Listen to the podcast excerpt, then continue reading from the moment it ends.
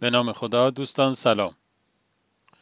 وقتی که آدم توفیق پیدا می‌کنه که یک چند روزی بیاد توی این دنیا یه سفره پهن کنه و بعد از یه چند سباهی بساتش رو جمع کنه و بره برای نامش و یادش پیش بازماندگان سه تا وضعیت پیش میاد. از وضعیت اول عبور می‌کنیم که همون داستان فرعون و آیه شدنش برای بازماندگان. وضعیت دوم رو آیه آخر سوره مریم تصویر میده که یه ادعی رو میگه که ببین اصلا ازشون هیچ حسی میاد. اصلا نام و یادشون توی هستی گم و گور میشه. یک گروه سومی هستن که همیشه ازشون ذکر خیر میشه. حضرت ابراهیم علیه السلام از خدا می‌خواد که ایشون رو در این گروه قرار بده.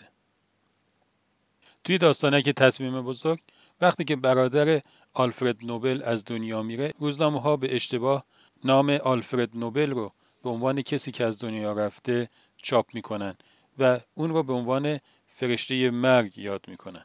کسی که از محل اختراع یک چیزی که باعث کشتار جمعی میشه خیلی پولدار شد.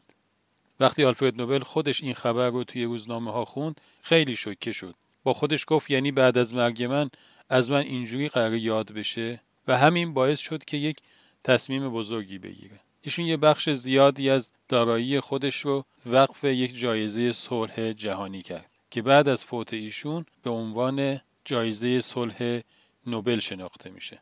اون با این کار خودش یاد و خاطره خوبی رو از خودش به جا گذاشت. ممکنه این اتفاق خیلی اتفاق استثنایی باشه برای کسی اتفاق بیفته که تصویر مردم رو بعد از زندگی خودش بتونه در زمان حیاتش ببینه. ولی خب خبرش می‌تونه استثنایی نباشه. همونجور که این خبر به ما رسید. و این خبر می‌تونه همون اثرگذاری رو روی ما داشته باشه. حالا خیلی هم لازم نیست آدم توی مقیاس جهانی آدم شناخته شده ای بشه.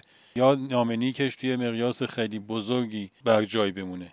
خود این که در هر مقیاسی از آدم یک نام نیکی باقی بمونه. حتی در مقیاس خانواده حتی در مقیاس محدوده خیلی کوچک دوستان خود این بزرگترین لطفیه که خداوند در حق آدم ها می‌کنه.